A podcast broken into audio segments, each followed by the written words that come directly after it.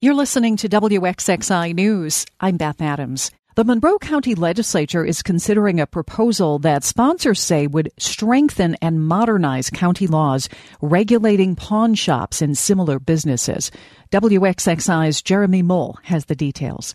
County Executive Adam Bello says the proposed amendments to the county's existing laws would target unscrupulous shop owners who buy new in the box goods from people who have shoplifted them from retail stores. We've seen unfortunate instances of pawn shop owners preying on those who are struggling from addiction.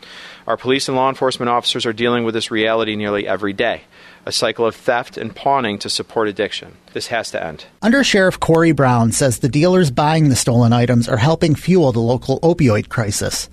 Of the people who have overdosed in Monroe County, roughly two thirds are known to sell things to pawn shops, he adds. If we can find a way to interject in their lives by not letting just keep repeating this cycle of stealing, getting cash, and getting more drugs, we're helping them. The legislation is likely to pass. Almost every legislator is signed on as a sponsor. Jeremy Moule, WXXI News. The Auditorium Theater is now known as the West Herr Auditorium Theater and Performing Arts Center. Rochester Broadway Theater League President Arnie Rothschild said the naming rights agreement with a car dealership reflected a shared vision of advancing the arts in Rochester and turning the theater into the state of the art performing arts center. The West Herr part is the linchpin to everything else we were doing.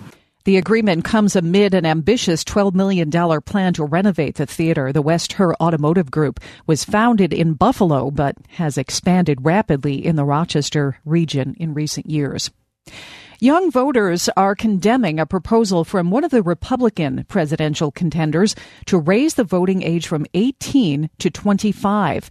Vivek Ramaswamy is an entrepreneur running in the top three of the Republican presidential polls. He recently proposed raising the voting age to 25 with exceptions for veterans and for those who can pass a civics test. Haley Cook is entering her senior year at Fairport High School. She says she's eager to vote for the first time next year and doesn't want to see the voting age change. The message of America is that we value your voice and we value your beliefs, and yet when we say, but you can't vote until you're 25 and you have to pass a test, I feel like that comes off as discouraging.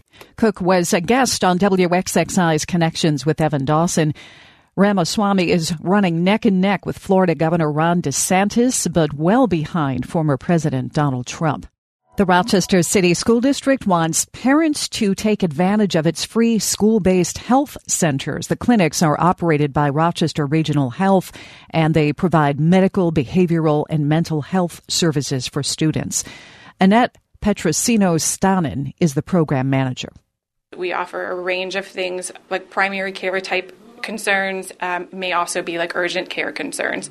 Uh, we do immunizations, we provide medication that the school nurse cannot provide.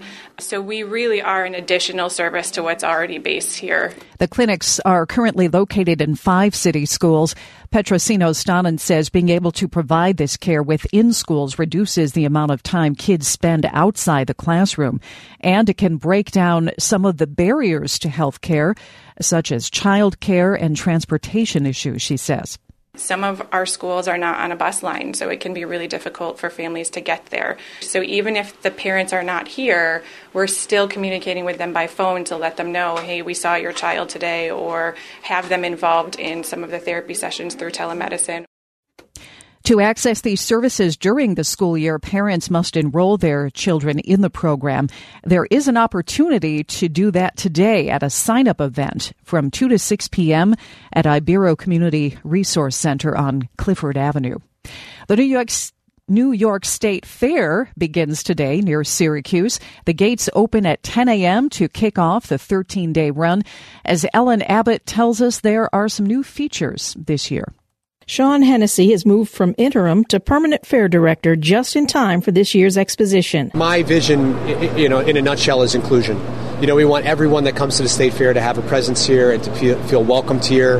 And they have been welcomed in the past. It's not a change. It's just improving on what we've done in the past, as we are with Asian Village, uh, the new creation for this year. Along with the Asian Village, a new attraction this year is a dinosaur expedition featuring life-sized animatronic dinosaurs.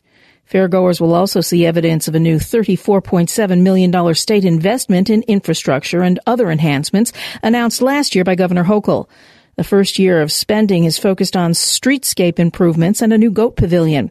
That spending will be spread out over three years. In Syracuse, I'm Ellen Abbott for WXXI News. You can find more local news on our website, wxxinews.org.